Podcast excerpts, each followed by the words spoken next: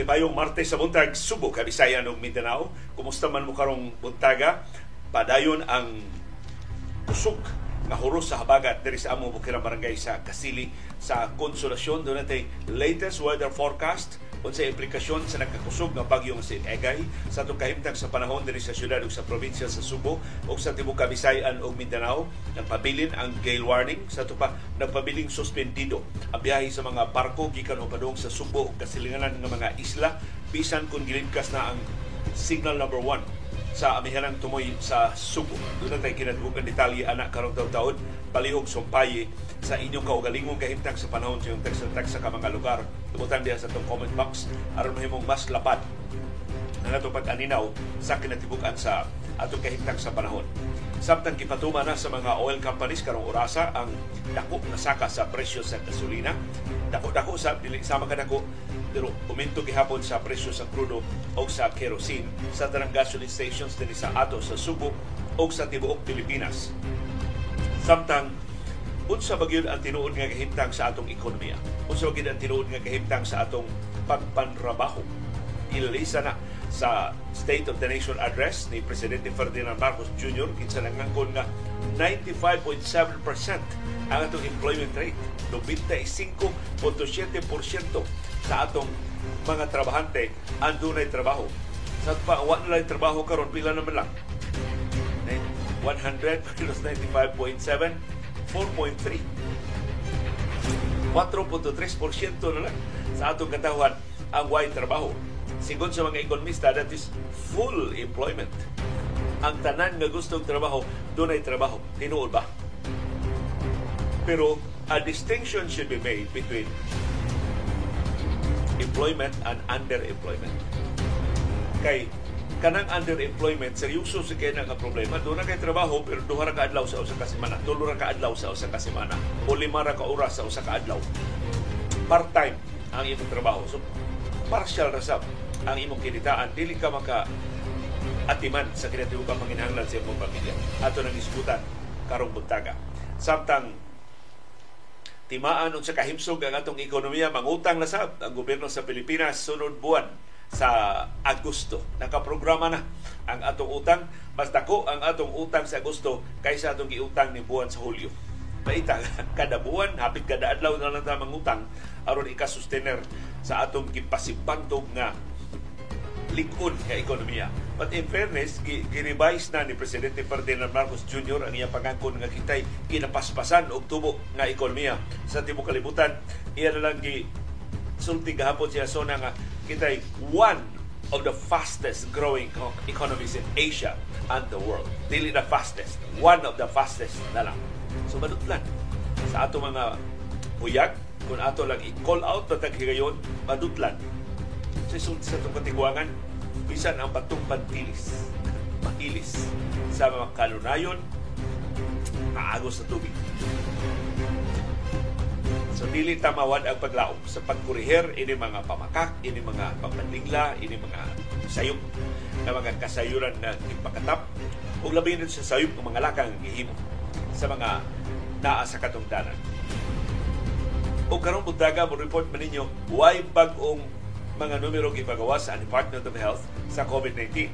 Amot kabahin na ba ni sa paglibkas sa state of health emergency sa COVID-19 na wa na tay say ranay o say bago nga mga kaso sa COVID-19 o nabisi lang ang Department of Health sa SONA ni Presidente Ferdinand Marcos Jr. kagahapon. Karong tagasab ang wa pagtunga ni Kai Soto sa practice sa Gilas, Pilipinas gahapon. Kung sa Kai Soto, duwa dili. Ipakita siya itong Huwebes, pero ano mo practice ng tanaw-tanaw ra.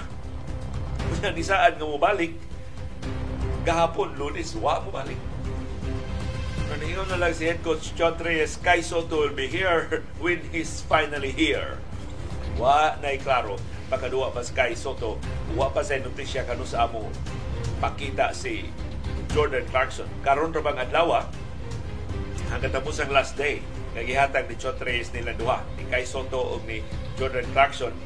Kung wa sila karon, hindi sila ka-appeal sa practice dito sa China. Gawas lang kung doon nagpalidog nga rason By the way, karon sa ning adlaw ang katapos ang last day sa rehistrasyon sa mga SIM cards. Ayaw ninyong kalimti nga hangtod na lang tungang gabi eh, karong gabi ang pagparehistro sa mga SIM cards.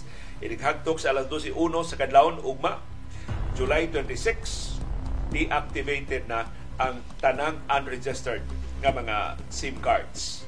Kung nag-isgot ng branding, doon may controversy branding din sa ato, ang Twitter ni rebrand siyang kaugalingon dili na siya Twitter Angan sa Twitter karon X.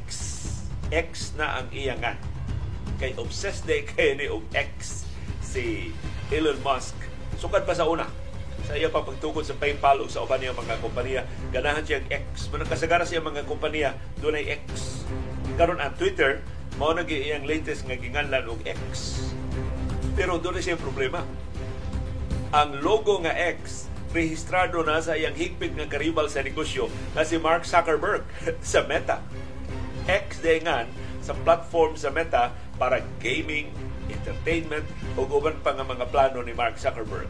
So, unsa man manangkit si Elon Musk ni Mark Zuckerberg. Pero ang X.com rehistrado na, na ni Elon Musk sa iyang kaugalingon sa niya kaniadto pa. Labi maning wahing rason sa panagkumpati sa duha ka mga bilyonaryo? Karong buntagan doon na tayo. Viewers views ang inyong mapuslanon o maundanon ng mga opinion sa mga isyong natuki o matuki sa ato mga programa. O basan, bisan dili takos. Mangibitar ninyo sa laing edisyon sa atong kasayuran kinoy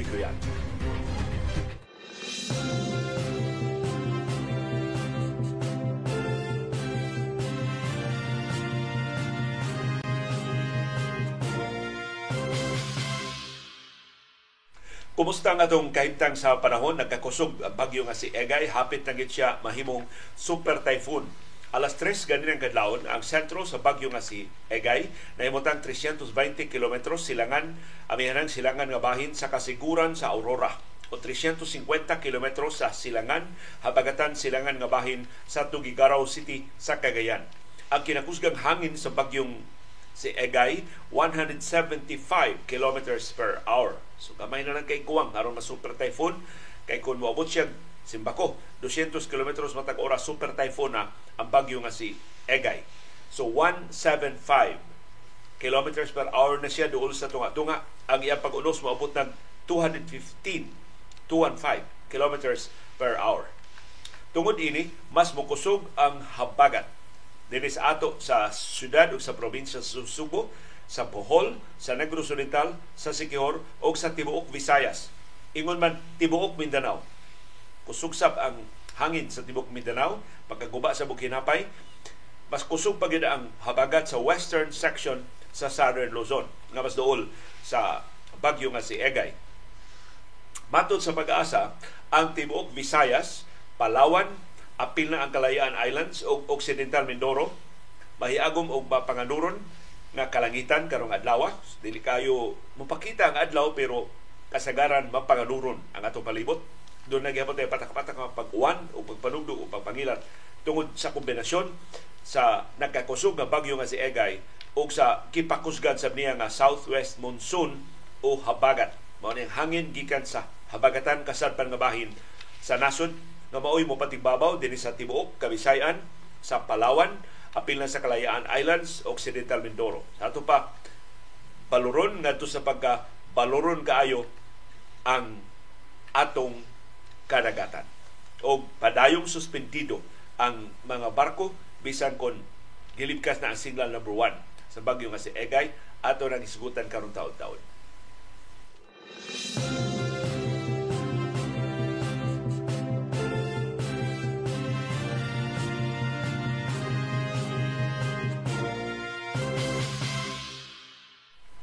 Ang bagyo nga si Egay nga nakigiyos karon sa gikusgon nga 175 to 215 kilometers per hour ni isa na og signal number 3 sa musunod nga mga lugar sa Luzon. So tuara sa Luzon, signal number 3, kining mga lugar mahiagom ni og hangin nga 89 correction 117 kilometers per hour. Kipaabot sa musunod nga 18 hours. Naglakip sa Babuyan Islands na giludahan o ipunterya o posible tupahan gani sa bagyo nga si Egay. ang northern o eastern portion sa mainland sa Cagayan. Naglakip sa Santa Ana, Gonzaga, Piña Blanca, Gataran, Laliu, Alcala, Santa Teresita, Bugay, Apari, Kamalinugan, Ballesteros, Alacapan, Abulog, Claveria, Pamplona, Sanchez Mira, Santa Praxedes, Lasam, Bagaw, Amulong, ug Igig. Ingon man sa northeastern portion sa Isabela, sa Divilacan, Makunakon ug Palanan, o sa northern portion sa Apayao, sa Kalanasan, Luna, Santa Marcela, Flora ug Puntol.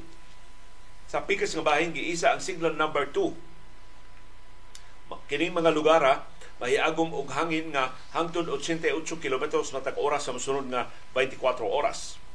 Batanes, signal number 2.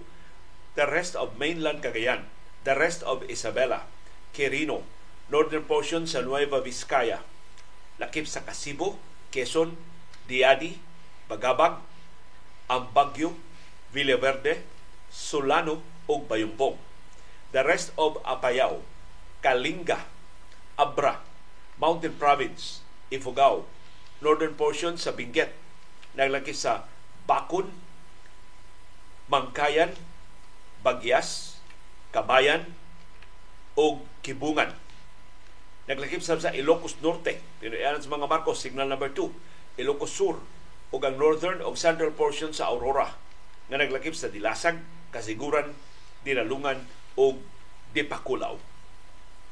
Ang signal number 1, kilibkas na, gikan sa amihanang tumoy sa Subo, pero pabiling giisa sa pipila kabahin din sa ato sa Kabisayan.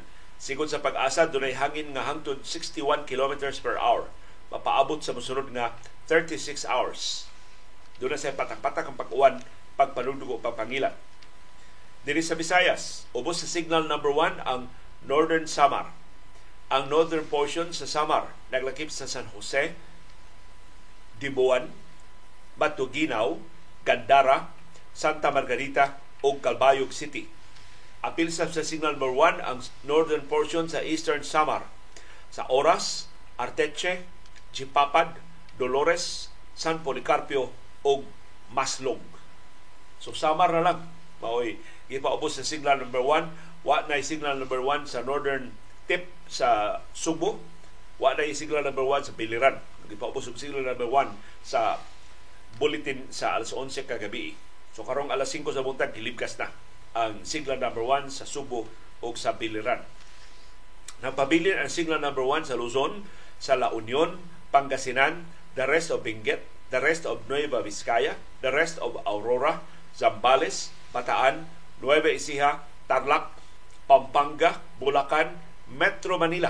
Signal number one, ang Metro Manila. Rizal, Laguna, Cavite, Batangas, Quezon, Marinduque, Camarines Norte, Camarines Sur, Catanduanes, Albay, Sorsogon, ug ang northern portion sa Masbate, naglakip sa sa ato ni mga viewers, naghatag maminaw og tan-aw sa Masbate, sa Uson, di Masalang, sa Masbate City, sa Mubo, Palanas, Aruroy o Baleno. Apil na sa Burias Island o sa Tikaw Island. Sa so, mo ang kalapad sa naapektuhan sa bagyo nga si Egay. Nagkasalamat, nakalikawas na ta. Wa na signal number one pero bisan pa ini, gidid-an ang pagbiyahe sa mga barko gikan og padung sa Subo o sa atong kasilinganan nga mga isla. Ato nang susiyon. Ngano, karong taon-taon.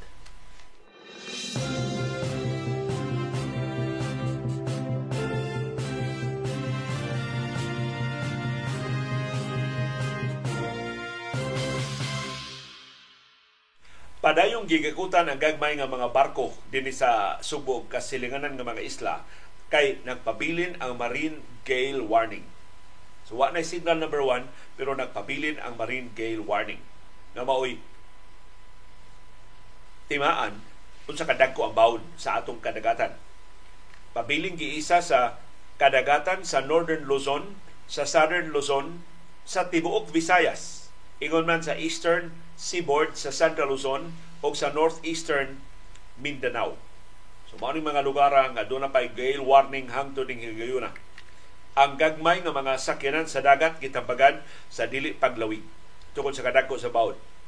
Sa mosunod nga 24 oras, ang bagyo nga si Egay magda og dagko nga dagko kaayo nga mga bawd hantod 3.5 meters ang gitason sa bawd sa kadagatan gawa sa gale warning. So bisan kadto mga lugar nga wa na maapil ining gale warning gipasidan-an nga dagko sa ang bawd labi na diha sa western, northern o eastern seaboards sa Mindanao.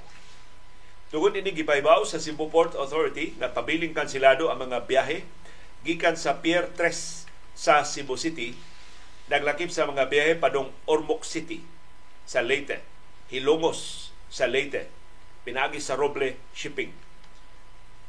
Kansilado sa biyahe gikas Pier 3 padong Tagbilaran City sa Bohol, sa Lasi sa Siquijor ug sa Iligan City nagiserbisyuhan sa Co Shipping Lines suspendido sa mga biyahe gikan sa Pier 3 padong Bato, Leyte, pinagi sa Medallion Shipping Lines.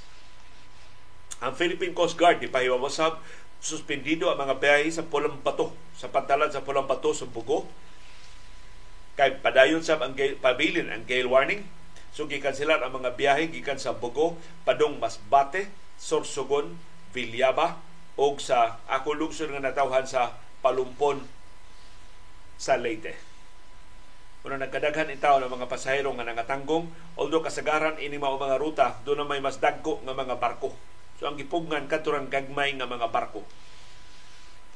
Tungod sa kadagko sa bawat. Pero ang dagko nga mga barko gili palarga gitugutan sa paglarga kadto mga barko nga mas bugat kaysa 250 gross tons na mo'y kasagarang limitasyon ipahabdang sa Philippine Coast Guard ingon ini gadi nga dagko na mga barko pero kining gale warning good kasagaran suspendido yung mga barko ang mga shipping companies mismo mo mo mo suspenso silang biyahe kay dagko jud about di luwas sa paglawig bantay-bantay in town mga mo biyahe pinagi sa kadagatan gikan o padung sa Subo o sa atong kasilinganan nga mga isla.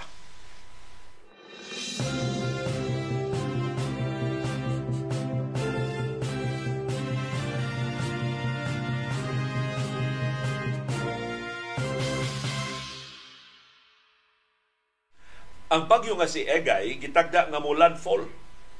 So doon kay kaya mo tugpa siya diha sa Luzon. Or kung man siya maka-landfall, musikit siya pag-ayo sa Babuyan Island. Posible mahitabo na og mga adlaw Miyerkules o sa kadlawon sa Huwebes. Koreksyon. Posible mahitabo na ugma sa buntag o ugma sa hapon.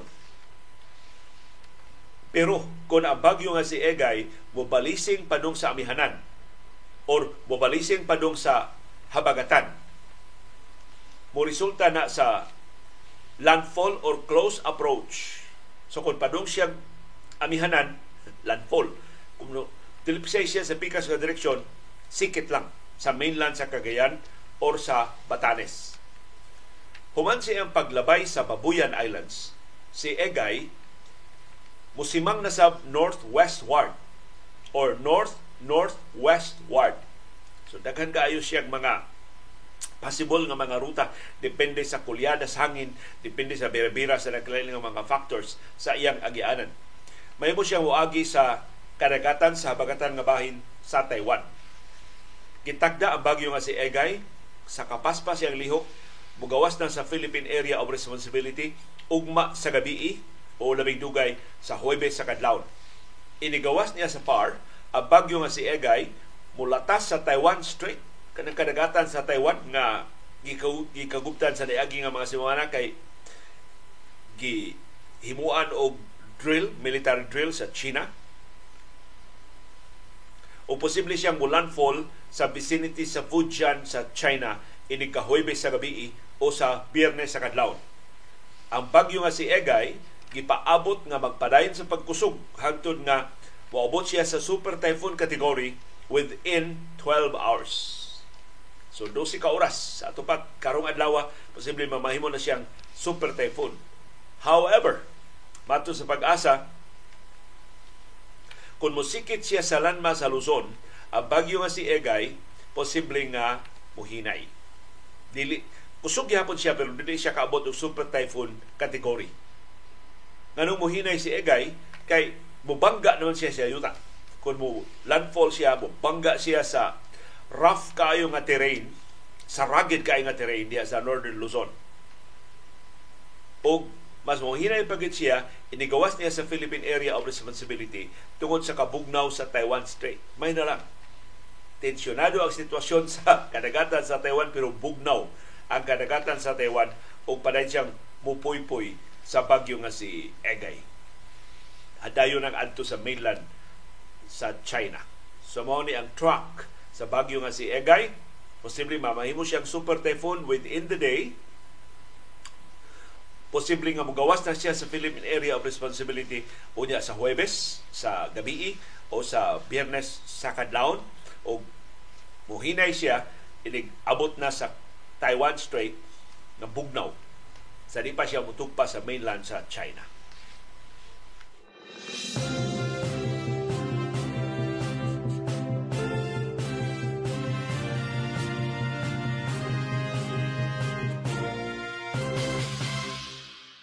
Usa sa epekto sa bagyo nga si Egay mo ang pagkusog sa atong hangin, pagkusog sa atong habagat. Patagkaron mo huros Patagkaroon og unya muhuros ang kusog nga habagat labi na diri sa among bukirang barangay sa Kasili sa Konsolasyon.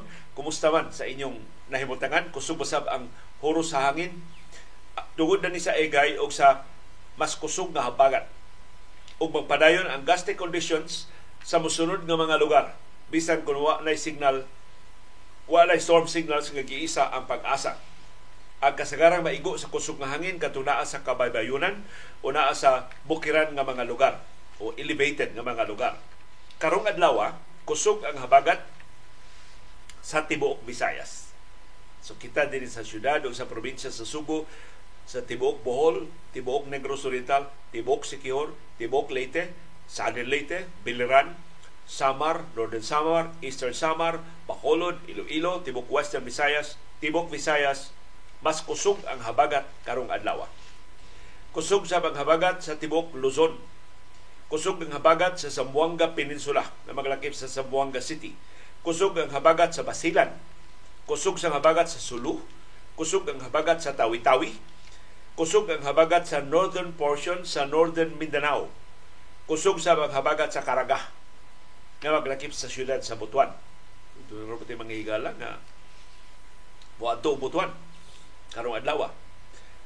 Ugmang adlaw, Miyerkules, kusog gihapon ang habagat dinhi sa ato sa Visayas. So hangtod di ugma makapa. di ka kabuylong panihapay pa, pa, hinapay ugma tungod sa kakusog sa habagat. Tibok Luzon. So Luzon o Visayas na lang, wa na Mindanao. Mag-anam og saka ang habagat. Inig ka Huwebes, ang habagat Western Visayas na lang. Wa na haba, dili na kusog. Habagat gyapon pero di na kusog ang huro sa hangin inig kahuybes dinhi sa ato sa Subo, sa Bohol, sa Negros Oriental o sa Siquijor. Bisan sa Eastern Visayas, di na kusog ang habagat. Western Visayas ug ang Luzon na lang maoy maigo sa mas kusog nga habagat. So mo ni giya sa pag-asa sa gikusgon sa hangin. So karon Martes ug mga adlaw kusog ang habagat. Ay kayo mo diyag paparlor, ay kayo mo pahinapay. Pero hindi kahibes, hupas na, di na kusog ang habagat, mahimong balik mo sa inyong naandan ng mga arte sinapay.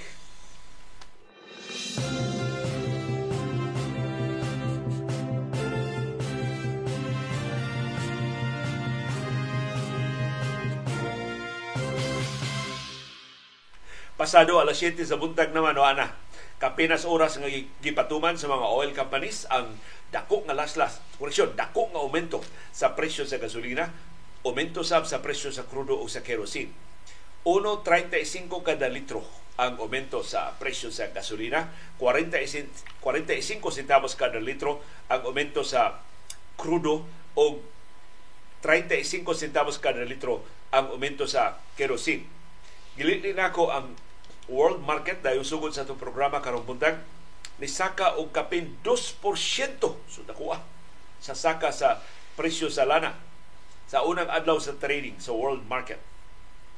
Sa tuwa kapin 2 dolyares kada baril ang aumento sa world market sa presyo sa lana. Ang rason ini mao ang tightening supply. Nihit gyud ang supply sa lana sa kalibutan ng merkado tungkol sa laslas sa produksyon sa Saudi Arabia o sa Russia o sa Algeria. Laing rason ang rising US gasoline demand. Saka demanda sa Estados Unidos. So, pasabot na, baskog ang ekonomiya sa Estados Unidos. Mas daghang biyahe sa Estados Unidos. Unya, nihit ang supply, ni saka ang demanda, o na recipe sa dako kay nga pagsaka sa presyo. Unang kapin 2% kapin 2 dolyares kada baril ang aumento sa presyo sa lana sa world market. Lain rason nga ni saka ang presyo sa lana, dako-dako saka sa presyo sa lana tungod sa paglaom sa stimulus measures, stimulus measures nga ipatuman sa China. So daghan naglaom nga finally ang China mo buylo na gyud hatag og stimulus package ngadto sa mga negosyante aron magpabiling baskog og lambo ang mga negosyo sa People's Republic of China kansang ekonomiya na problema sa nangaging mga buwan. Puno ini, nabantayan sab sa mga oil traders ang kat siguro sa sitwasyon tungod sa pagbombardiyo sa Russia sa mga pantalan o sa grain export facility sa Ukraine. O ingon man sa mga missile sa Russia na gikatahong gilu connection mga missiles nga gikatahong gilusan sa North Korea. So ang political instability, mao instability mao usas mga rason ngano nga mas dako ang pagsaka sa presyo sa lana. Laing rason ngano nga nisaka ang presyo sa lana og kapin 2 dolyares kada baril. Ang expectation sa mga ekonomista nga gamay ra kayo ang interest rate hikes kun naman nga ipatuman sa Federal Reserve, Bangko Sentral sa Estados Unidos o sa European Central Banks. So dili maayo ang mga kasayuran mahitungod sa industriya sa lana ni saka ang presyo sa lana karong adlaw diri sa atong mga gasoline station sa Subo o sa tibuok Pilipinas mas dako pag yung saka sa presyo sa lana sa world market tungod sa nagkanihit nga supply sa lana.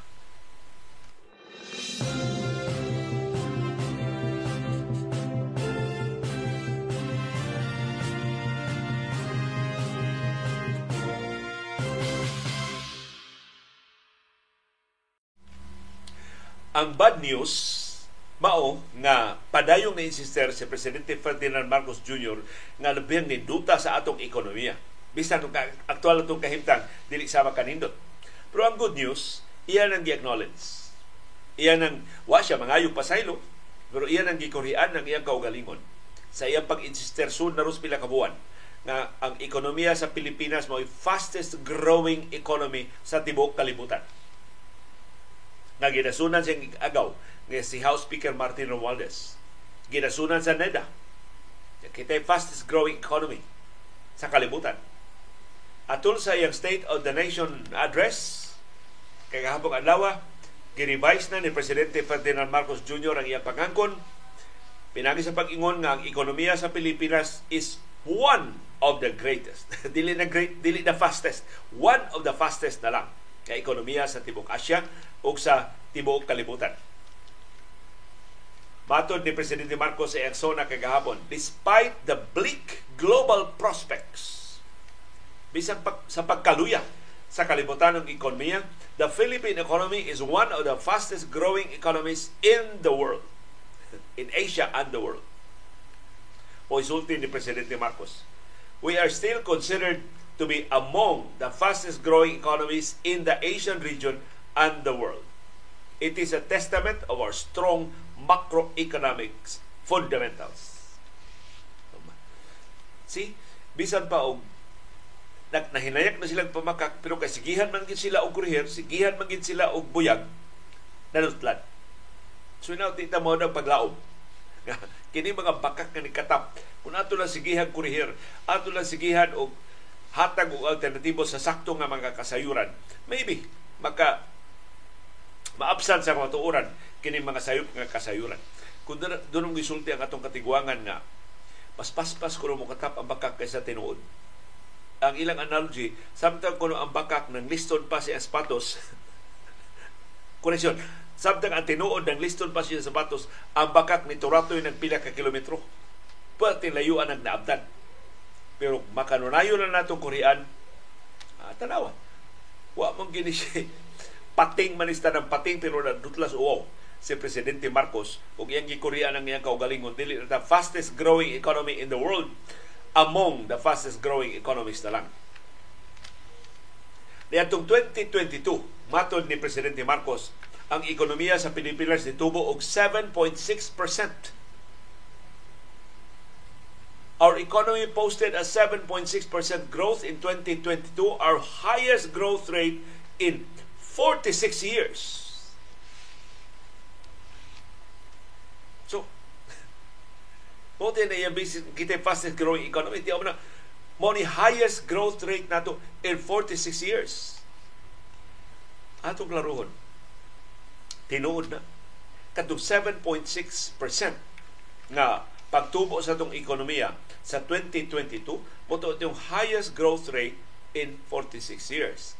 Pero Di lang kakutob diha. Butangan nimo og proper context. Mo nang highest kayo ang ato, mo to'y highest nato nga growth rate in 46 years kay nihagba sa pag-ayo ang atong ekonomiya. Ang atong ekonomiya mao'y worst performing economy in the world. Dili sa worst. Among the worst performing economy in the world atol sa pandemya. Atol sa administrasyon ni kanhi Presidente Rodrigo Duterte ni contract sa ba ni hiyos ang atong ekonomiya og more than 9%. Krabiyas mismanagement ni Duterte sa pandemya. Katong iyang pataka lang ang lockdown, mao nakapahiyos sa atong ekonomiya by 9%. So wa lang mo lansang atong ekonomiya, nitibugsok pa by 9% ang atong ekonomiya. So natural, nihiyos ang atong ekonomiya, nitubo lang siyang jutay, dako kayo ang atong growth rate nga highest in 46 years. Pero wa naman pasabot, nilambo pag-ayaw ng ekonomiya. Igo lang ta nakabawi. Gikan sa ito paghiyos. Og 9% atol sa mismanagement ni Duterte sa pandemic years. Para yung binaniyad to ba sa ako lang na ikasulti no, sa amo sa ABS-CBN sa una. Papilom ko ng mga meeting sa sales sa ABS-CBN. Mo mulugapak gani among sales. Kung among sales medyo gamay.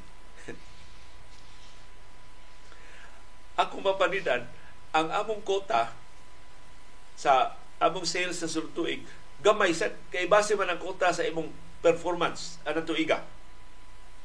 So ini kasunod tuig tungod sa kagamay na sa among kota, maiksid na sa namo, namo among kota.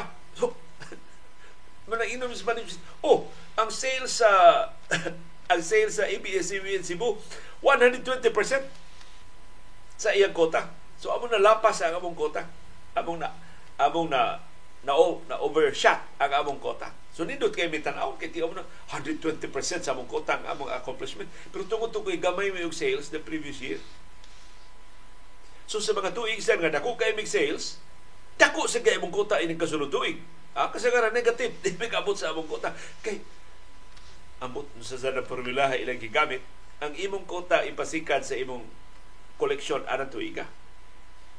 So mo ang pahimuslan ni Presidente Ferdinand Marcos Jr. o pangangko tinuod na ang atong growth rate in 2022 was the highest in, in 46 years pero wa, iyang gip, giputol ang context patungod to sa pagtibuksok pag-ayo sa atong ekonomiya ni hiyos ang atong ekonomiya by more than 9% atol sa mismanagement ni kanhi Presidente Rodrigo Duterte sa atong pandemya sa COVID-19.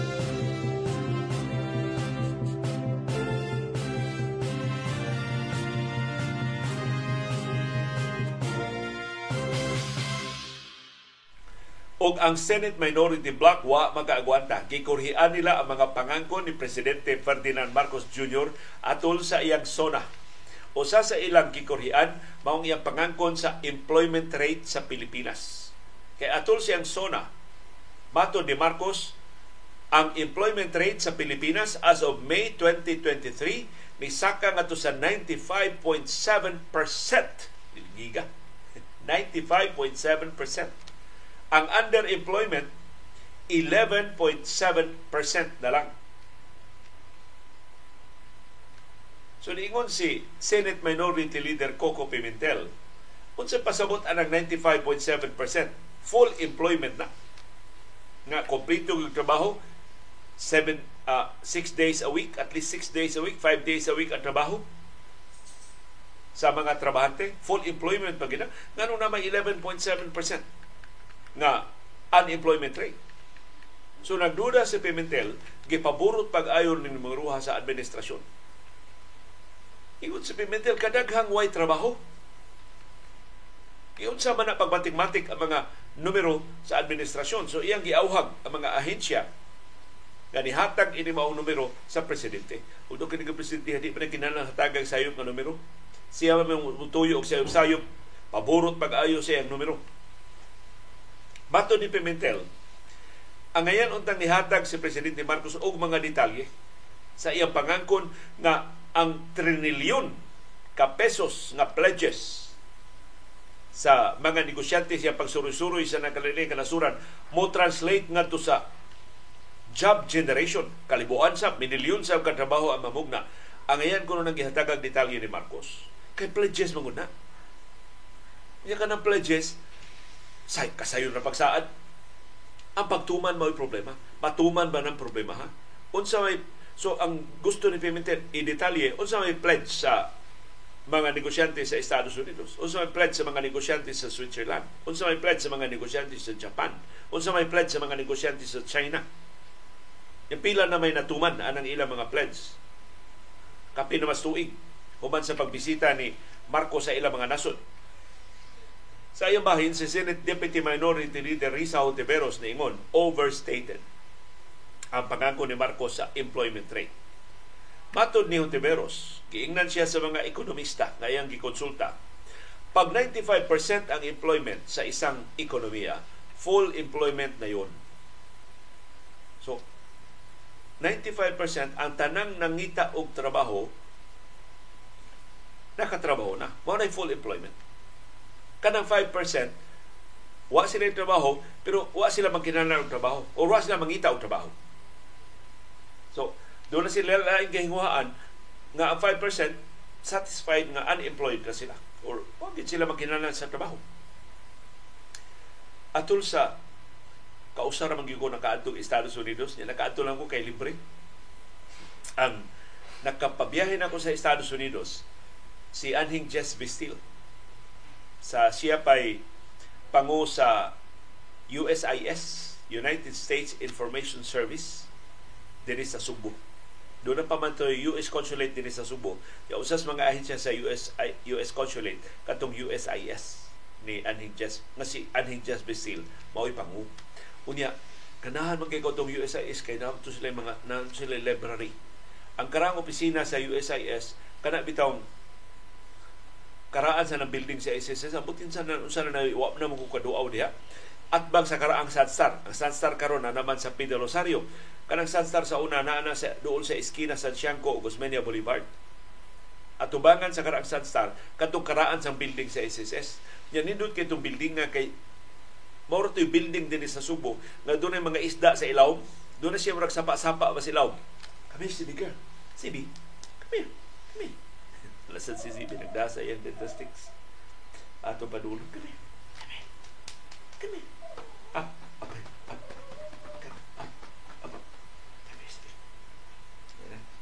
Nagpadakop na si Sibi. So akong ipakita ninyo si Sibi girl. Mo-greet ninyo si Sibi girl ng nagtangag na sa siyang dentastics. Good morning, CB girl. Karon pa ni sila mga bata ni Dr. Iris. How are you? This morning, CB girl. CB. Mag-greet lang ninyo. Well, pakita namang adlaw sib, no? Maayo na ang atong kahintang sa panahon. Kusog lang yapon ang huros hangin. Ay lang kakadlok sa huros hangin si Mar. O, mga ni. Mag-greet ninyo karong buntaga o happy Tuesday morning, everyone. Kumusta man ang inyong pamahaw? sa may inyong pamahaw karong buntaga. Si CB maupay pagsugod ng pamahaw siyang dentastics. Salamat CB girl sa imong pagkuyog sa atong programa karong buntaga. Eat na lang yun. Dentastics there. Nala si CB sa tugtungod nagsinagkaon siyang dentastics. Pag, so, si Aning Just Bestil, maoy ni pa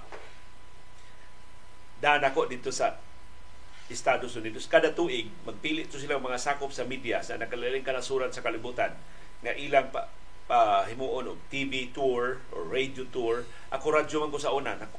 Ang actually ang akong employer sa una sa diyang gi gi-appeal ko sa lista sa USIS nga patuon sa US para sa pag, pag-observe sa ilang operasyon sa mga radio stations dito. Dito pa kong DYRF. Pero sa di man na diha diha ako kalarga. Finally na kalarga ko diri na ako ABS-CBN.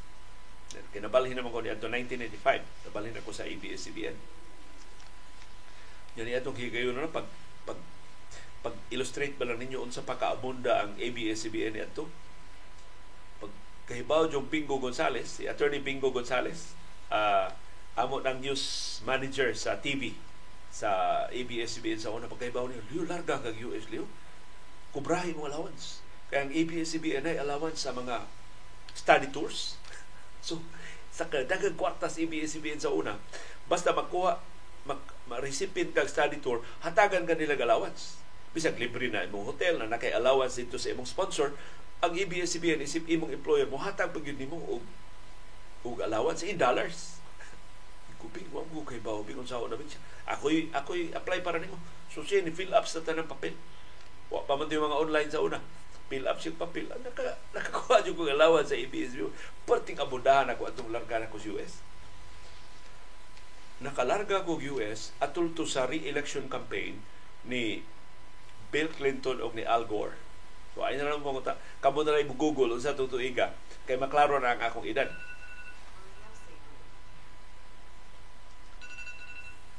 Kadita kay doon tayo importante nga tawag. Good morning.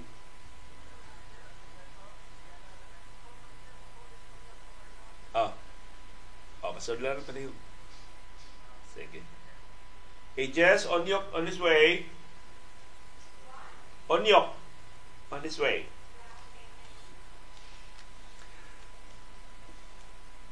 Atol sa re-election campaign ni Bill Clinton o ni Al Gore, labihan ka malambuon sa ekonomiya sa Estados Unidos. Sus, typical kayo sa mga business establishment sa Estados Unidos, nga gawas nga mo butang silang notice nga wanted employees, wanted secretary, wanted staff, wanted clerk, kung sa pay uban ng mga posisyon nga ilang butangan nila sa ubos og incentive. Free board and lodging. Free car. But, kay balabuon kay ekonomiya sa Estados Unidos, hapit tanang Amerikano dunay trabaho. So na problema ang mga negosyante, kamalabuon sila negosyo, wa sila trabahante. Mo expand sila silang operasyon, wa sila staff. So mo nga ilang ilang pakapinan ang ilang mga wanted announcement o mga insentibo, libreng sakyanan, libreng apartment, libreng kaon, libreng uh, bakasyon, libreng uh, mao to yung malabuon nga ekonomiya. O mo na ekonomiya nga full employment. So ningon si Senador Risa Hontivero, so you mean to tell me, Mr. President, more than full employment na tayo? Kay 95.7% man ang atong employment rate. Ingon sa Hontiveros, hindi po kadaghan sa way trabaho din sa Pilipinas. Diin man ang numeruhan ni Marcos Gikan. Skapihan ng tendencies Malacanang sa pag-bloat sa ilang mga figures sa pagpataka lang sa ilang mga kasayunan. Gawas pa ini, ingus de Veros, daghan kay mga isyu nga wa ginisguti sa presidente. O pananglitan sa ibahin si Pimentel ingon, o sa ay isguti ni Presidente Marcos ang legislated wage hike. Kay importante ang legislated wage hike. Nang hambog ka nga fully employed ang mga Pilipino, ang sweldo nganong wa man nimo hisguti. Nya na may pending nga mga balaod nun sa Senado. Ang aliado gid sa presidente nga si Senate President Mick Subiri mo ni pasaka anang 150 pesos nga legislated wage hike across the board across the country. Nasa counterpart nga bill 150 pesos nga legislated wage hike sa House of Representatives. Gipaluyuhan man gani sa biggest nga labor organization and trade union Congress of the Philippines na aliado sa mga Marcos. Kaya how does TUC karon ang mga Mendoza nga pariente by affinity ni House Speaker Martin Romualdez. Kay si Yeda Mendoza ba yan na? Subo. Ang First Lady ni So si Yeda, kung karon na paso ni Yeda, mura nag First Lady murag nag-practice na siya pagka First Lady. Kaya mura mag naniguro na sila sa Martin Romualdez mo presidente sa 2028. So wa na hisguti ang legislative wage increase ni Marcos. Gawas pa ingot si Pimentel, paghisgot ko ng Marcos sa Maharlika Investment Fund Bill, wa kaayo'y kongresista o senador nga namakpak. Susukwahis pangangkon nga enthusiastic kay kongreso sa Maharlika na pasar in record time, wa kayo na makpak paghisgot sa presidente sa Maharlika atol sa Arizona. Nabantayan sa ni Hontiveros, wa gyud may isgutin ni Presidente Marcos bisag kausa na lang, bisag hagawhaw na lang, bisag igham na lang ang West Philippine Sea. Labaw pang wa may isguti ang atong pagdaog sa The Hague sa Permanent Court of Arbitration batok sa pangangkon sa China sa tibok South China Sea. Ningon sa Tiberos na paabot sa niya sa siya nga bisgutan unta sa presidente pero wa sa bisguti ang mga pogo. Ang panginanan pagpapas na sa mga pogo. Ang panginanan pagkolekta sa kinatibuk-an nga buhis o bayranan sa mga pogo. Wa gyud isguti ni Presidente Marcos. Ingon sa Tiberos, believe siya sa strong statement sa presidente may tungod sa smuggling. Pero ang iyang sulti, istorya ra. Ang aktual nga buhat sa administrasyon mao ang kainutil sa pagbadlong sa smuggling o pagdasod pagdasig pagani sa smuggling nga maglambigit mismo sa mga opisyal sa gobyerno. Mato ni Tiberos, ang kinadak ang problema karon sa nasod ang smuggling sa mga produkto sa agrikultura o wa gyud mabadlong bisan pag si Marcos ang agriculture secretary. In fact, sa katapusan nila nga investigasyon sa Senate Blue Ribbon Committee, si Executive Secretary Lucas Bersamin niingon na wa na kinahanglan ang sugar order para sa importasyon sa asukar. So mura mura to go signal na. Smuggle mo niya asukar. Okay ra. Free season na karon sa asukar. Ug mato ni Tiveros nangangkon si Marcos ang presyo sa mga palaliton ni object siya. Mr. President, ang presyo sa asukar nagpabiling taas Wa pa gyud mo usos. Ang presyo mga pagkaon nagpabiling taas. Wa mo usos. Kana kung pag-uso sa inflation rate, ang iyan bang pahinumduman ng presidente, wa na magpasabot ni uso sa presyo sa mga palaliton. Ni uso sa inflation rate, nagpasabot, ni saka gihapon ang presyo sa mga palaliton, pero di na lang sa makapaspas. So panalitan, ang presyo sa mga palaliton ni saka og piso sa niaging buwan. Karong buwan na, niuso sa inflation rate. Wa na magpasabot nga, niuso sa presyo. Ni saka gihapon pero 50 centavos na saka. Di na piso. Mo na ka usahay unsa ka misleading ba kanang pag-uso sa inflation rate. Nagsigi gihapon saka ang presyo sa ato mga panaliton, di na lang sa makapaspas sa nangagi nga mga buwan. Sumuni ang mga omissions o ang overstatements sa SONA ni Presidente Ferdinand Marcos Jr. nga gibuyag sa duha ra gyud duha gyud ka senador ang nibuyag at tanang senador ni Abiba sa bisan unsay gipanulti bisan ang pataka ka mga istorya sa SONA ni Presidente Ferdinand Marcos Jr.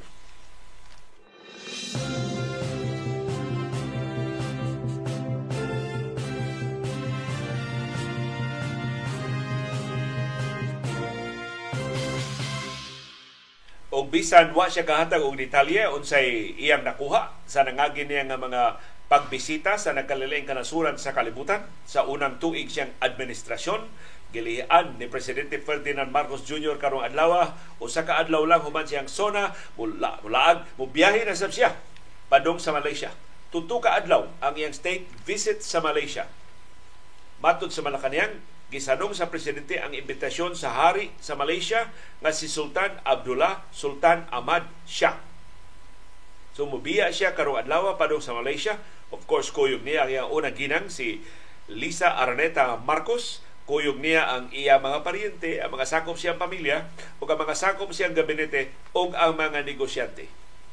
Kana mga bilyonaryo, di ginamuwa sa kiliran sa presidente, matag higayon, mubiyahe siya sa ubang kanasuran pero kuryoso ko, wa na hisguti si kanhi Presidente Gloria Macapagal Arroyo. Apil ba si Arroyo sa mga delegasyon ni Marcos sa ubang kanasuran? Tabang mo paniid, wa na gani, di na gani maapil sa delegasyon ni Presidente Marcos si Arroyo, gubat patani na. Outside na Colombo na si Arroyo sa Marcos administration. Maybe mauna ni premio ni Arroyo siyang pagsuway, pag-ilog sa liderato sa House of Representatives gikan sa igagaw sa presidente nga si House Speaker Martin Romualdez. So tabang mong tanaw, bantay, karon taon mahiwao no kinsa mga sakop sa delegasyon ngadto sa Malaysia, wa na gani si Arroyo, wa na. Naputol ng koalisyon, naputol ng alyansa tali ni Marcos ni Arroyo. Ug usa mga rason nganong nga uh, nagpabilin si Marcos sa Department of Agriculture. Kaya ang mga hungihong mao nga inig lapas na sa one-year ban sa appointment sa mga nangapildi sa eleksyon ang itudlo nga Agriculture Secretary si Art Yap. Ang kanhi gobernador sa Bohol, kanhi Agriculture Secretary ni Arroyo, kanhi kongresista. Kay si Art Yap, suhito kay sa agrikultura. Mao ta sabot. Nag-away man si Romualdez o si Arroyo. Sa so, pa matudlo si Art Yap Mautong wa matudlo si Artiap ug nagpabiling Agriculture Secretary si Marcos kapinas tuig human siya pag-asumer sa katungdanan. So mao ni ang daghan sa kay mga sakop sa delegasyon ni Marcos mukuyog niya karong adlaw padong sa Malaysia. Si Presidente Marcos atol siyang tutuka adlaw nga state visit sa Malaysia magkitagbo sa hari. Makitagbo sa siya sa Prime Minister sa Malaysia nga si Anwar Ibrahim o gipaabot nga ilang ilhon ang uban pa nga mga aspeto sa pagtinabangay sa duha ka nasod. Wauhag ang presidente sa mas lig-on nga pagtinabangay sa mga priority sectors sa iyang administrasyon sama sa agrikultura, food security, turismo o digital economy. Ato ning bantayan unsay mga accomplishments ini mga state visit sa presidente kay daghan kay mga kuyog buhoy daghan kayong mga mo sa lingkit sa delegasyon unya wa mabantog si Marcos nga tihik ining iya mga foreign travels opposite ni siya ni aning presidente Noynoy Aquino sus diha to'y mga state visits silang Noynoy Aquino lima ra sila kabuk unom ra sila kabuk ang mga host countries gugunon Mr. President What is the rest of your company? What is the rest of your delegation? Igusto ni kamera. Kamera ang delegasyon, wa nila in. Wa maana na gubang kanasuran. Ngingon na gagamitoy ang mga delegasyon sa Pilipinas. Karon, gibalik ni Marcos ang karaang bisyo. Na murag magpiesta, murag usa ka batalyon ang kuyog nga delegasyon sa iya mga biyahe sa bisan asang bahin sa kalibutan. Ug ato ng gasto tanan. Ato ng buhis ang ilang giusik-usikan.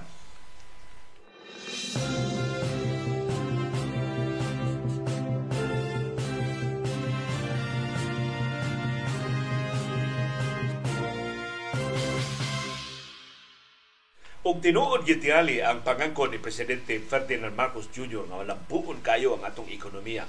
Nga we are one of the fastest growing economies in Asia if not the world. Kay gipahibaw sa Bureau of Treasury nga sunod buwan sa Agosto, mangutang na sa ang Pilipinas. sa kamalubuon sa tong ekonomiya, mangutang na sa unya sa Agosto. Gipahiwaw sa Bureau of Treasury ang atong utangon gikan sa local debt market sa sunod buwan 225 billion pesos. 225 bilyones pesos na sab. So mamaligya na sab o mga treasury bills. Mamali paagi sa pagpangutang sa gobyerno ang atong utangon sa Agosto mas dako kaysa atong giutang sa buwan sa Hulyo. Kaya ang atong utang karong buwan na 180 billion pesos. Palabuan na to. Sa buwan sa Agosto, 225 billion pesos na ang atong utangon. Sa ato pa, labaw og 25% ang atong utangon sa buwan sa Agosto. So we are living beyond our means. Ang katapusang numero ato nakuha gikan ni Senador Sani Angara nga ang kita sa gobyerno sa Pilipinas kada adlaw 10 billion pesos ra. Pero ang atong gasto kada adlaw 14 billion pesos. So kinahanglan tang mangutang og 4 bilyones pesos kada adlaw aron atong ikasustener sa atong gasto nga mas dako kaysa atong kita. 4 bilyones pesos kada adlaw ang atong utangon. So that will explain nganong kinahanglan mangutang og 225 billion pesos next month. Pero tayo para good, kung 4 bilyones ra kada buwa, kada adlaw ang atong utangon, pila na 4 times 30 120 billion na. Pero 225 billion man.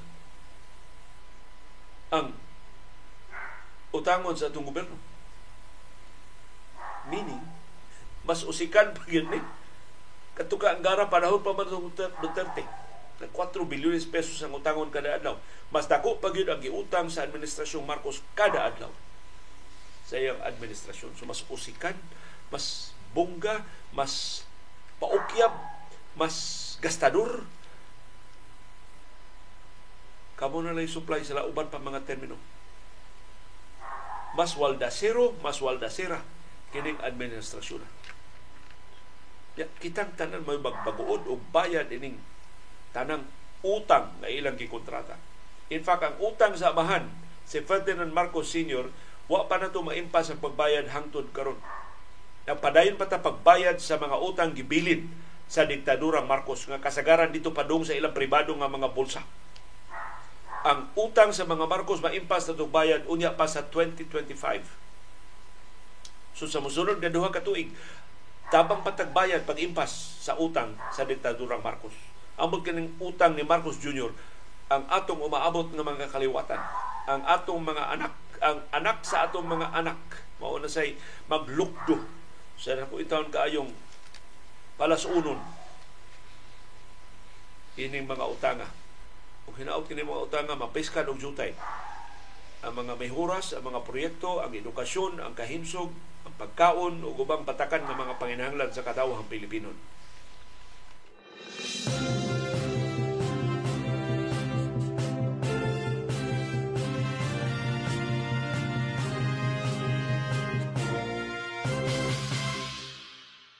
karong buntaga wa mi bag-ong COVID-19 figures kay why gipagawas nga bag-ong COVID-19 figures ang Department of Health wa sila update sa COVID-19. Tanaw nimo ang website sa Department of Health katapusan akong lili alas 6 karong buntag. July 23 pa ang mga figures nga ilang gipagawas. Wa pa sila figures sa July 24. Ambot, na busy ba lang sa zona ni Presidente Ferdinand Marcos Jr. kagahapon or kabahin ni sa paglibkas sa state of public health emergency sa COVID-19. Wa na may public health emergency nganong mupahibaw pa man sila pili bago mga kaso sa COVID-19. So, magagad sa Department of Health nga mag manufacture tag atong kaugalingon nga mga numero. So kung di na mo pagawas sa mga figures sa Department of Health, wa na tayo ika-report ninyo kabag mga figures sa COVID-19. So maybe, part na, na sa normalization na ato lang yung isipon ng COVID-19 nga kabahin sa inadlaw nga mga trangkaso, kabahin nga mga kaso sa sipon o ubo sa ato katawan. Living with COVID-19 naman ta. Kaya di naman yun mabadlong ang padayon nga mutation, ang padayon nga pag ang pagpabilin ining kagawa. Pero atol siyang sona kay gahapon naghisgot si Presidente Marcos mahitungod sa COVID-19. Pero ang iyang hisgutan, ang iyang pledge, ang iyang saad na i-release na ang mga COVID-19 allowances sa mga healthcare workers na dugay na kaining mao mga allowances nga wa ma-release ang iyang sulti gahapon i-release niya pero wa siya maghisgot kanusa. Wa niya pakapini og timetable. Mo nga reaksyon sa Filipino Nurses United sa saad ni Presidente Marcos nga i-release na ang COVID-19 allowances, mao nga mao man sa ara, kani adto man ming gisaad sa aran, kanus amang gina ipagawas. Matod sa Secretary General sa Filipino Nurses United FNU na si Jocelyn Andamo, the government has been saying that. So we wonder how would they how they would do it. What is taking them so long? Sa mga problema. Nanong wa pa mapagawas hangtod karon ang mga benepisyo sa COVID-19 para sa mga healthcare workers.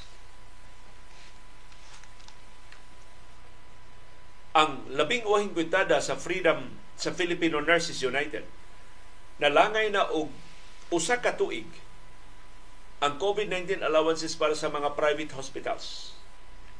Nalangay na sab og tunga sa tuig ang COVID-19 allowances para sa government hospitals. So mas on time. Dili on time kinalangay man sa unong kabuan tunga sa tuig. Pero mas mubo ang kalangay sa COVID-19 allowances para sa mga nagtrabaho sa government hospitals. Pero naabtan gyud og tuig. May na lang nabayaran na day itong duha ka tuig na nga utang sa gobyerno. Karon na sila usa ka tuig na nga utang sa mga healthcare workers sa mga private hospitals. Mao ni nakapait aning sona kay unsay isulti sa presidente kuto ra diha wa siya detalye hanging ta. Kano sa na matuman? Ang iyang pasalig nga i-release na ang hagbay rang nalangay na COVID-19 allowances sa mga healthcare workers. Hinaot nga usa ni siya mga saad sa zona nga matsambahan ug iyang ma patuman aron dili intawon man sa moto kahugno ang mga healthcare workers. Gisaaran na sila ni Secretary Teodoro Hilbosa samang gisaaran sila ni kanhi officer in charge Maria Rosario Verhiri gisaaran sila ni kanhi secretary Francisco Duque dugaya na ining sa ara hangtod karon wa pa ma patuman, wa pa mahatag ngadto sa mga healthcare workers ang kinatibuk-an sa ilang COVID-19 allowances. Kutob ra sa ulog-ulog nga dako kay inyong sakripisyo, inyong girisgo ang inyong kinabuhi. Daga salamat sa inyong pagtukaw, daga salamat sa dako kay ninyong gimbuhaton, pag-atiman sa mga pasyente sa COVID-19, amo mong pasidunggan og COVID-19 allowances. Istorya ra kutob ang pasidungog hantud ning higayon na wa pa ma-release ang kinatibuk-an sa COVID-19 allowances sa mga healthcare workers. Gilibkas na lang ang state of public health calamity state emergency wa pa mahatag at ng COVID-19 allowances ngadto sa mga nurses, ngadto sa mga doktor o sa uban pa mga healthcare workers.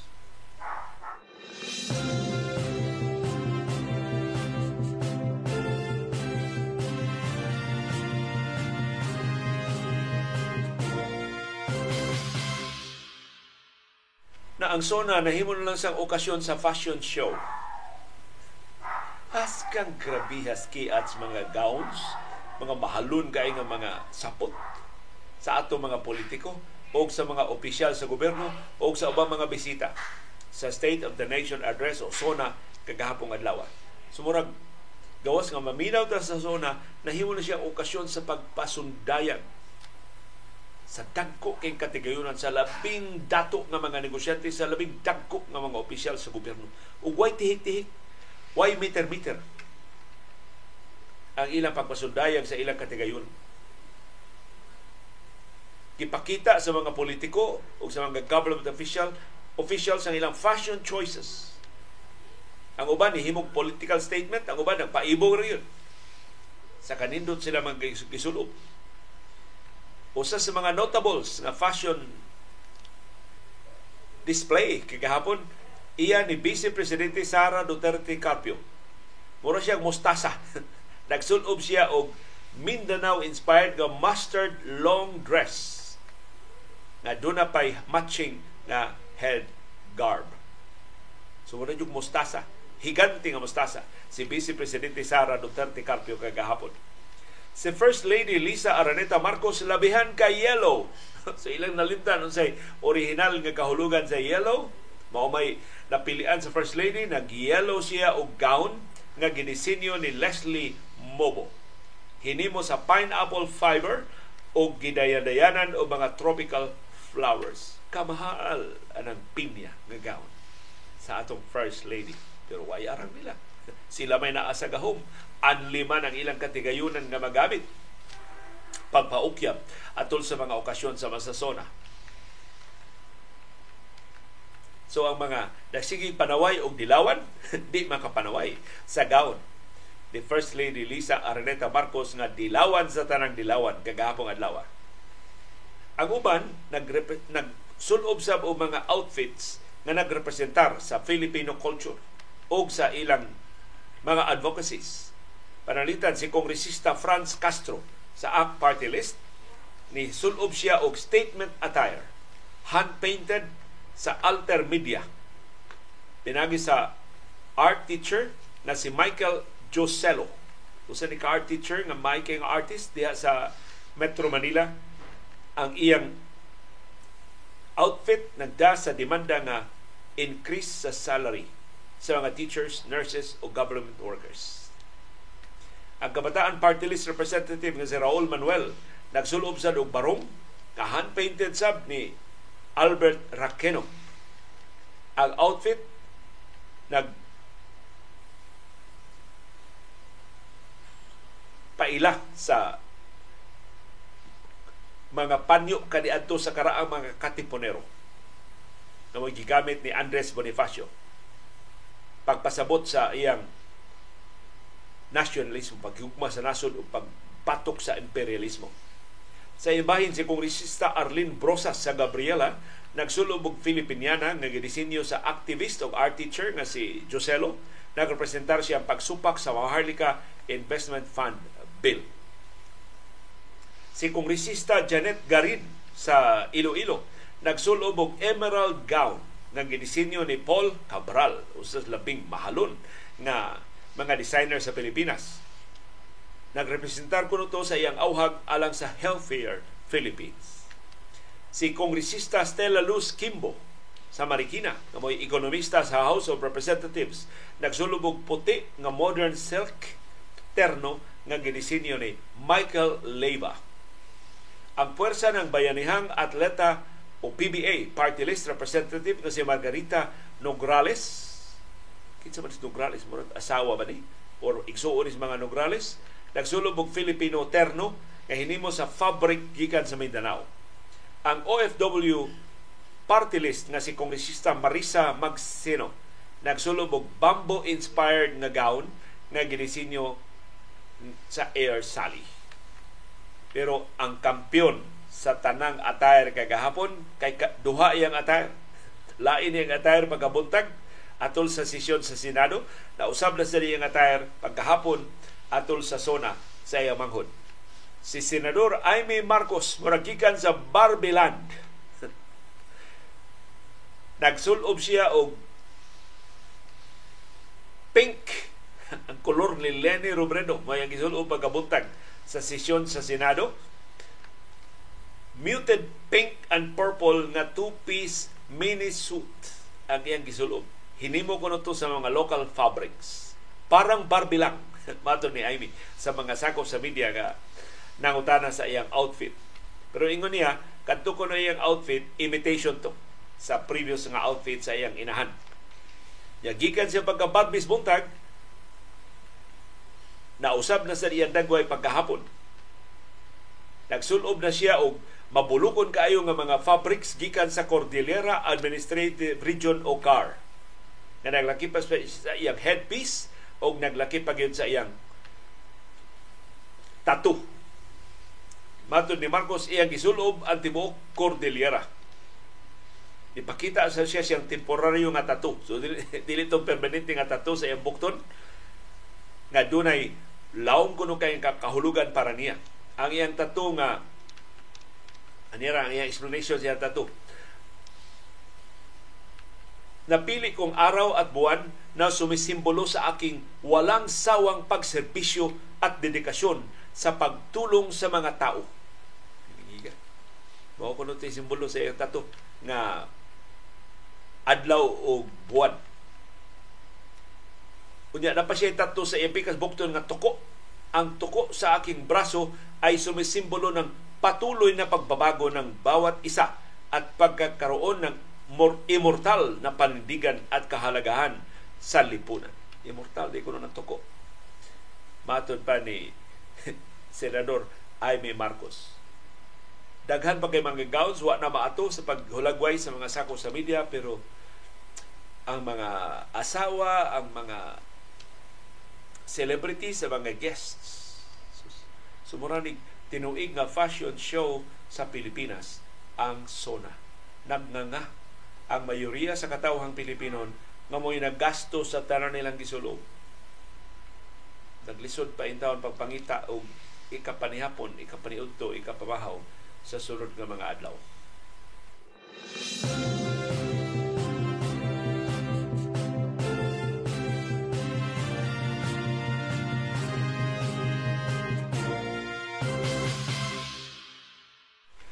Na nauso man ang rebranding ni sa Atos Pilipinas na labuan sa rebranding sa Twitter. Ang Twitter na hasta iya nga nausap. Di lang iyang logo. Di na Twitter, X na nga sa Twitter. Hibungan ako pag pag adto na ko Twitter kay nag-check ko sa latest figures sa COVID-19 anam na Twitter na ko kasagaran makuha. Uy, di naman Twitter, X na.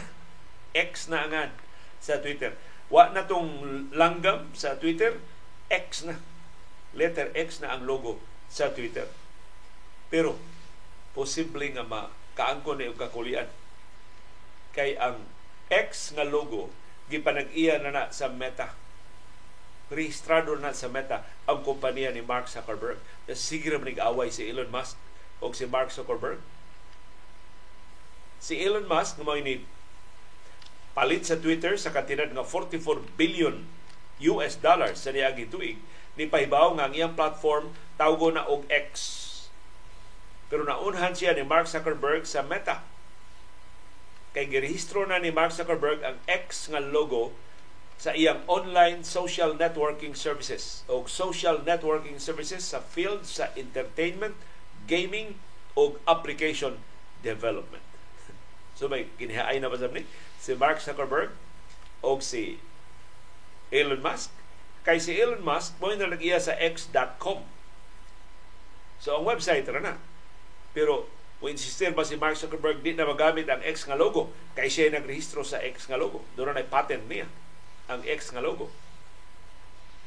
Pero para ni Elon Musk, sukad pa sa una, wa pa niya mapalit ang Twitter. Kining X, mo ni labing maayong ngangan sa negosyo. Kaya ang X, why limit? Wa siya definition. Mahimo ka nga maka palapad sa imong vision sa paghupot sa nga nga X. Pero, ang iya untang plano, ang PayPal, iyang i-rename og X So kini PayPal nga hantud karon na apawa naman si Elon Musk iya naman gibiyaan ng PayPal pero iya taningan lang og X.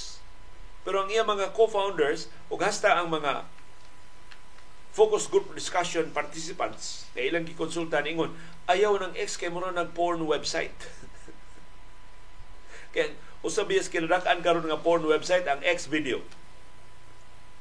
So murag mao sa connotation kung X ko itawag sa PayPal Utong, wa to gidisapprove sa iya mga kauban nga founder sa PayPal ang iyang ideya. Ang gusto ginunta niya ang PayPal nga na og X. So karon gidayon na gid niya ang iyang plano. Ang Twitter na iyang ginganlan og X. Pero sukad pa 1999 sa pagtukod niya og PayPal, X na ang iyang gusto. Himuon niya ang X nga one-stop everything is there. Ah, correction, one-stop everything store for all financial needs. So di na siya mag-Amazon, pero ang tanang panginahanglang pinansyal adto sa X.com. Pero ang iyang kompanya ni merge sa PayPal. Pero siya sa PayPal at tutuig 2000. Pag 2017, gihangyo ni Elon Musk, ako paliton og balik ang X.com gikan sa PayPal. So, siya tag iya ang X.com sukad 2017 ngayong napalit gikan sa PayPal. So dako kay nag sentimental value para ni Elon Musk ang letter X. In fact, pipila sa iyang mga brands o dayon ang iyang mga kompanya kasagaran nagda sa letter X. Apil sa iyang SpaceX. O karon ang labing bago niyang kompanya sa artificial intelligence iyang gingalan og XAI. Ang letter X mo na sa mo sa cornerstone sa rebranding ni Elon Musk sa Twitter siyang kabuan, human siya pagpalit sa Twitter, iyan ang girename ngadto sa X. O hasta ang logo, X na sa kada ko di siya ikiha ni Mark Zuckerberg. Para ni Musk, ang pagpalit niya o pagrebrand sa tweet, pagrebrand sa Twitter mo'y culmination sa iyang dugay na kaindamgo pagtukod sa brand na x.com. Ingon si Musk, iyang i-transform ang Twitter ngadto sa x.com aron nga dili lang siya Twitter, dili lang siya mahitungod sa mga conversations, mo branch out na siya sa uban pa nga mga transaksyon. So kanang super app sa China, gusto niyang himuon diha sa Estados Unidos pinagi sa X.com. So ang bagong platform maglakip na og financial element. So magpalapuson ba ang rebranding with a new logo sa Twitter? or mahimo ni ekwasyon sa dugang panag-away, dugang kaurasanay ni sa duha ka bilyonaryo, bilyonaryo nga si Elon Musk o si Mark Zuckerberg.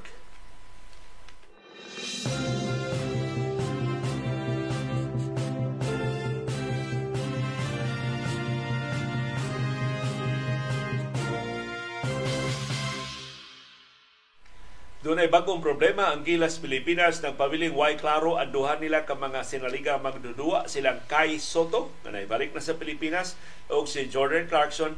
Wa pa kasi wa pa mahibaw haon mahimutan to pa ba sa yuta? Kanusa mo anhi sa Pilipinas aron mo apila og practice sa Gilas Pilipinas.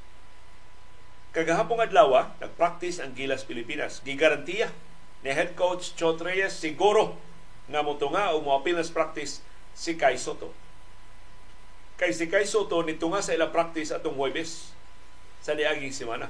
Pero wa siya mo nitunga lang siya. Wa siya mga practice. Wa kay siya makupot sa bola ni tan-aw siya sa Gilas Pilipinas. Kay sakit pa kuno iya buko-buko. Bisan pag niingon na iyang agent na negative ang X-ray o MRI siya buko-buko, why problema iyang buko-buko? Wa sila makasabot siyang agent, ningon siya sakit pa iyang buko-buko. Kaya may ni Kai Soto. Pero mobalik no siya ikalunes. So, apila siya practice. Na niabot ang lunes, nahuman na lang ang lunes, why kay Soto nga napakita sa practice sa Gilas, Pilipinas. So, kipangutanan na si Chotres, Coach, isa naman.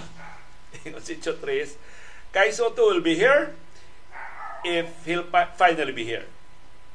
Unya naging ko makasiguro ninyo nga ni ana si Kay Soto kon mo abot na gid si Kay Soto ug mo apil nag practice sa Gilas, Pilipinas. So apparently si Kai Soto nituo ni iyang agent nga ah, ang Gilas ni na NBA ah, di kay ta ma, ay kay hatag importansya ang Gilas Pilipinas. So wahi sa tambag atong kanhi national coach sa Pilipinas kung gusto kay Soto makitaan sa mga NBA scouts, NBA coaches o NBA executives, ari siya sa Gilas Pilipinas. And, siguro di siya ibangko ni Chotreyes hatagan niya siya playing time. Nya, makapakita siya sa iyang kinatibuk ang katakos. Makapakita siya siyang labok. Makapakita siya siyang rebounding prowess. Makakita siya sa iyang assist. Makakita siya sa iyang court vision. Asus, kung bilip ang mga NBA executives niya. Pero apparently, lain ang ipaminaw ni Kai Soto. Bisa giingnan siya kanang iya pag-ambak diretso sa NBA gikan sa iya mga liga-liga diri sa Japan o sa Australia mura siyang elementarya ni diretso og accelerate siya ang kaugalingon sa college. Ma-accelerate lang ka kung mo isulti sa imong magtutulo og sa kadaguan sa eskwelahan. Ikaw mismo sa imong kaugalingon di ka maka-accelerate sa imong kaugalingon.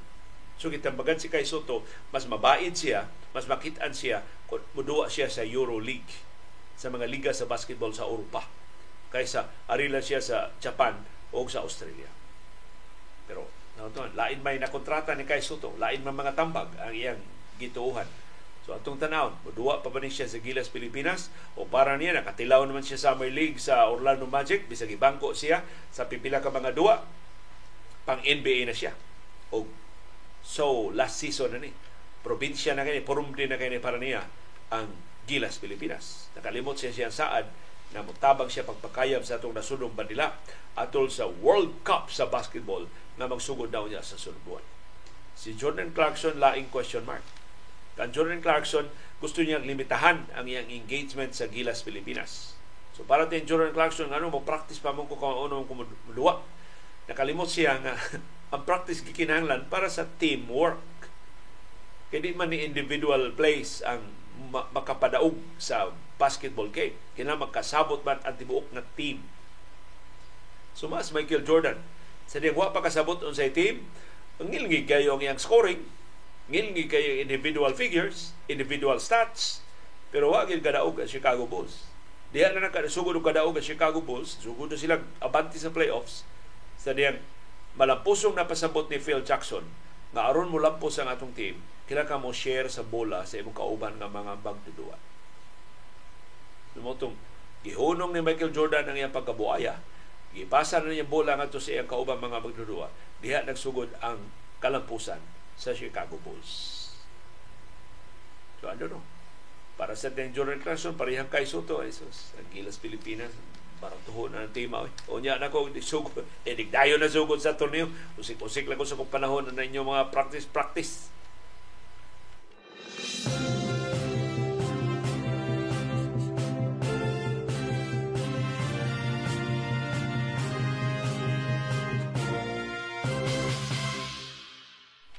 Mahitungod gihapon sa World Cup sa basketball, ang US basketball ni tudlo og 14 ka mga magdudua sa ilang select team. Naibungkok sa sa ni kapuslanan sa select team sa USA basketball. Mao ni ang select team mo ikasangka sa team USA atol sa ilang training camp. So ang training camp doon nagi team nga mag, ang tun-an sa team unsa ang pagpildi ang team USA. Gilgiga ini strategy sa USA Basketball. So, nagnansab sila og 14 ka mga magdudua sa select team aron maandam gyud ang Team USA sa FIBA World Cup. Plus, ang laing tuyo ini pagpangita og potensyal nga umaabot nga mga magdudua sa Team USA. Okay. Di naman ni makaabot sa sunod pang mga World Cup kini mga labi na mga dagko ng mga pagdaron nga mga magdudua karon sa Team USA. So, tan-aw nila makapamiliarize ba sila sa mga lagda sa FIBA. So atol sa training camp, ang familiarization sa FIBA rules, ang pag-usab sa ilang mga duwa, pagpahaom sa dinawaan sa FIBA. Kay lahi man kayo sa dinawaan sa National Basketball Association.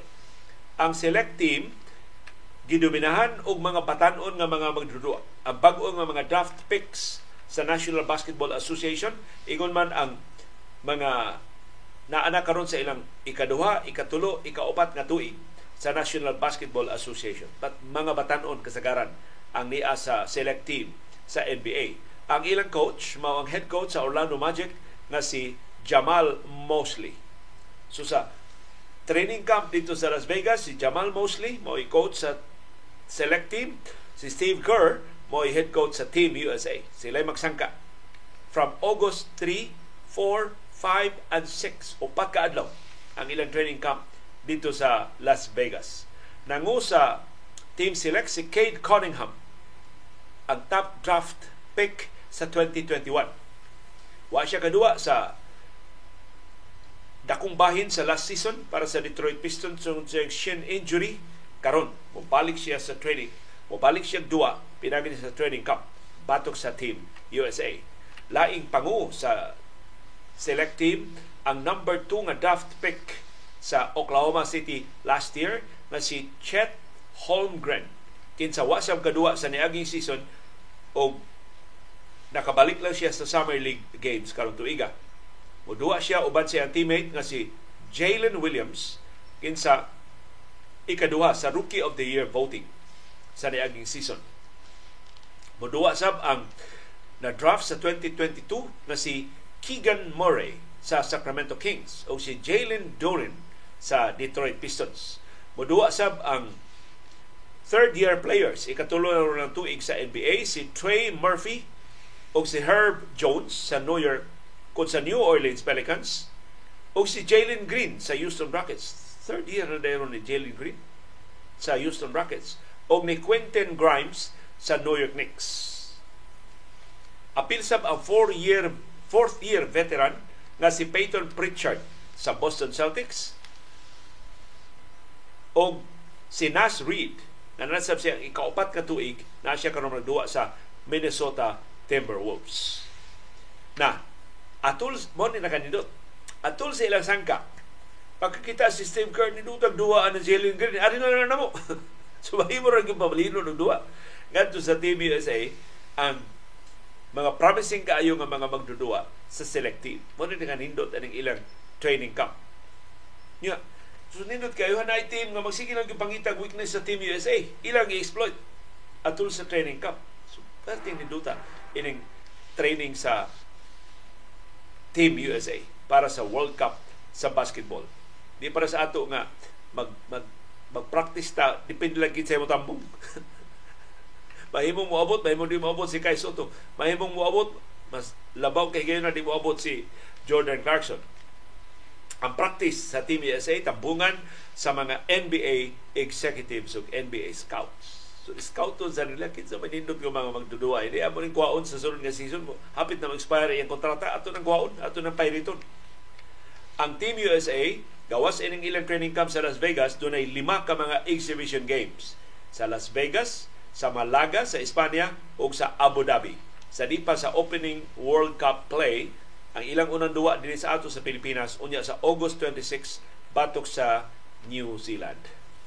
So congratulations sa Gilas Pilipinas ug sa ubang mga teams nga appeal sa World Cup sa basketball dinhi sa atong kaugalingong nataran unya na sa sunod buwan.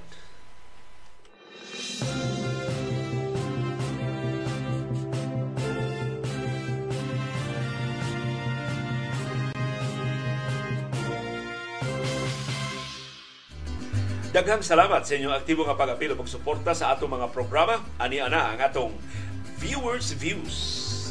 Ang paghuna-huna sa atong mga viewers nga makaabot sa atong live streaming ug busa ang ilang komentaryo wa ma-appeal sa atong comment box. Wa atong i-highlight ang ilang mga reaksyon sa mga isyu nga tuki ug wa matuki sa atong mga programa. Mao na ni ang atong viewers views. Si Marie Christine natua karon sa Australia niingon mas dako di ay nagsweldo sa uniform personnel kaysa mga nurses. Sus kadaw pud nila uy unya kanang uban daghan pa kay kabit. Ngano dili mo contribute sa pension mao ni apunto ni Marie Christine. Kapuntan aw ba Marie Christine? Mas dako sweldo ang mga nurses. Kay 36.35 ang starting salary sa mga nurses ang pulis ug sundao murag 29 pa. Kada buwan. Dako na kayo nasulduha, ganun dili sila mag-contribute para sa ilang pensyon. Si Beatrice Albo, ang kinakumpahan na itong listener mo na alis Canada, si Beatrice Albo, ang importante mo barato ang mga agricultural products maski dili pa madakpan o mapriso ang mga smugglers o mga hoarders. So, nindot ko nung paminahon nga numbered na lang ang days sa mga hoarders o mga smugglers pero sakto si Beatrice Albo mahimo ba karon dayon or mas dinalian ang Panginoon pagpaubos na sa presyo sa mga agricultural products. Nganong wa pa magini mapaupsi ang mga presyo sa mga sibuyas, sa buga sumay, sa asuka, o sa uban pa mga produkto sa agrikultura. Nga si ang presidente manunta mo itong agriculture secretary, wa unta siya magnihit o gahom sa pag-influensya sa merkado aron nga maminusa na ang presyo si Elmer Hestopa. Naingon, as I listened and watched BBM Sona, it's the same as his first Sona and every president Sona.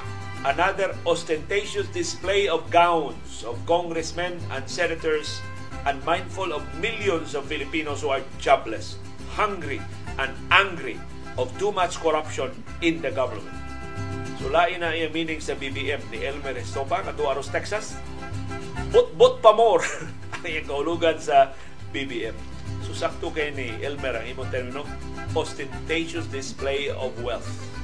At imo atol sa zona kagahapon. Ang definition sa balaod ang ostentatious display of wealth atol sa kawadud. atol sa kagu, ka, kalisod, atol sa katimawa. Upakita ka sa imong labing mahalon nga mga alahas, labing mahalon nga mga katigayunan, ostentatious display of wealth ka O krimen ka na upo sa ato mga balaod. Pero kinsa may mabatuman sa ato mga balaod, ang mga magbabalaod o mga labing hawd man, maoy na hilambigin sa ostentatious display. Si Christina Son, niingon, wa gyud ko maminaw sa sona kay wa may post kay wa may achievements para sa mga Filipino people. Iya ra mga achievements paglaag-laag o gastos kwarta sa nasod o mga pledges pagod ang iyang nakuha. Medyo ko ni klaro.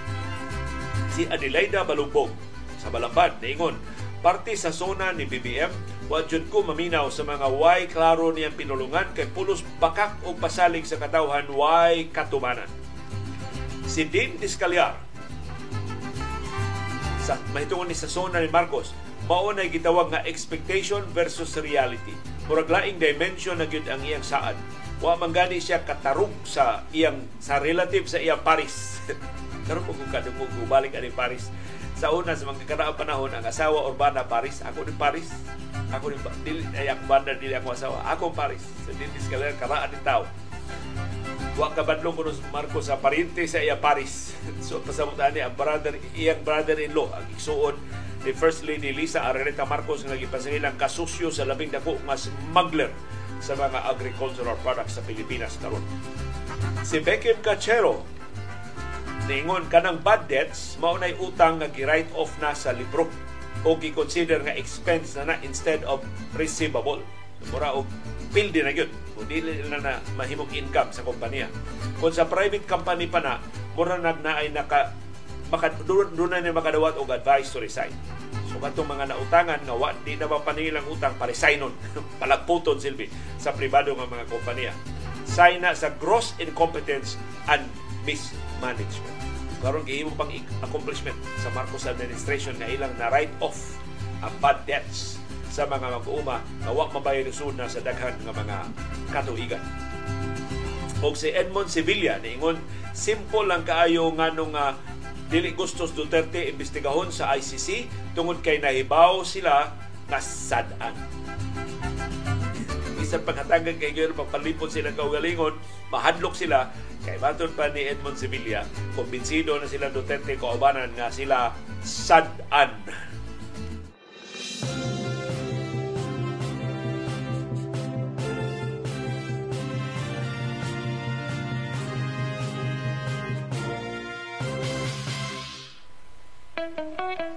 Dunay daghang matang sa kasayuran. Dunay kasayuran pinaday lang. Dali ra kay mahibawan. Dunay sa kasayuran gitaguan, ilumluman. Ang kuy-kuyon sa katawan. Kasayuran kinoy-kuyan. Ang SONA nahimo na lang nga lisensya sa pagsulti o pagsaad og bisan unsa sa pagpasundayag sa daghang kwarta, pagsulob sa labing mahalon nga mga bistida o mga obra sa labing mahalero, mahalera nga mga pasyonista. Bisan unsay isulti ni Presidente Marcos sa zona, way bisan usa nga makabaraw niya. Igo rang maminaw ang mga senador o mga kongresista, labi ng katawhan nga di kasupak o di kasalga. Way kahigayunan sa bisan unsa nga pangutana. Maong nangangkon nga malambuon kaayo ang ekonomiya. Bisan opisyal nga mga numero ni sukwahi sa gipanulti niya ni-insister nga ang presyo sa mga palito ni kanaog na bisag naglisod paghihapon pag-abot sa inadong panginahanglan ta. Pero pagpakita sa gowns nga labihang mahala, bisag butangan pagmensahe, bisag unsa, mao'y pagpahinomdom sa kinabag-an sa masa nga puwerte gyud natong di malasa atong kwarta ang gigasto nila. Samtang puwerte natong lisura nga kita man untay mga amo nila. Sila nga ato mga salugoon pwerte yung haya-haya. Daghang salamat sa padayon nga pagpakabara o pagkibiso, pagtugkad sa mga implikasyon sa labing mahinungdanon nga mga panghitabo sa atong palito.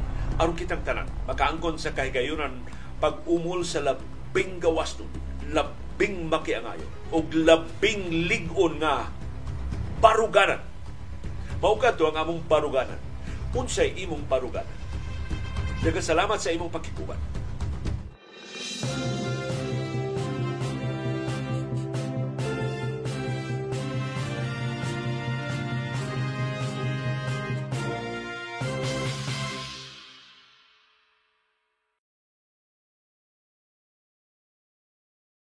Ug atol lang ipakapin sa di pa mo himpit nga mobiya sa itong broadcast, latest weather bulletin gikan sa pag-asa, gipadangat din ni Engineer Catalino Lozaro Davis, dako ning retirado nga dakong opisyal sa pag-asa. Tuwa magbase sa Quezon City, nakuha niya ang latest uh, bulletin, super typhoon na ang bagyo nga si Egay.